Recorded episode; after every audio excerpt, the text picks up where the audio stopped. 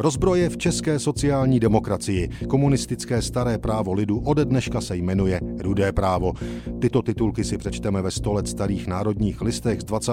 září 1920. Důkaz o tom, že roztržka v dosud vládní straně sociální demokracii eskaluje. Střed pravicové a levicové frakce v partaji popisuje reportér těmito slovy. Rostou a stupňují se a jak obyčejně bývá, stávají se osobními. Zápasy konají se na schůzích, ale hlavně v obou listech. Staré staré právo lidu přestalo vycházet.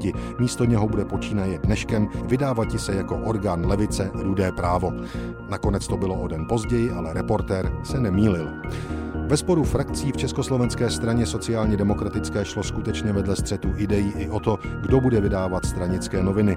Spory o právo lidu i o redakci s tiskárnou v Lidovém domě v Pražské Hybernské ulici začaly v půli září 1920. Levicově orientovaní sociální demokraté žádali po redakci práva lidu o tištění svého prohlášení. Když byli odmítnuti, vynutili si věc obsazením Lidového domu i tiskárny. Předseda výkonného výboru strany Antonín Němec 17. září reagoval reagoval výzvou k odchodu těch redaktorů, kteří s levicí nesouhlasí. 18. září pak vyšla práva lidu 2, Němcovo právo lidu z Nové tiskárny a levicové staré právo lidu z redakce v Lidovém domě.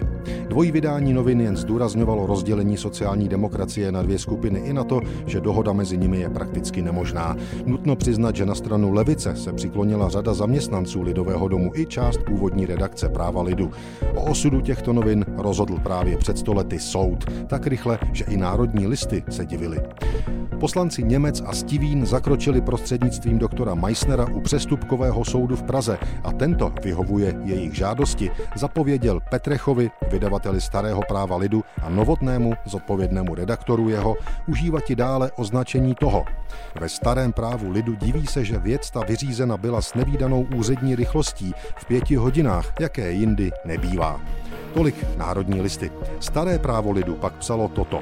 Nemůžeme-li vydávat i právo lidu, vadí-li pánům od soudu a z policie také staré právo lidu, budeme od pondělka nazývat i ústřední orgán strany rudým právem.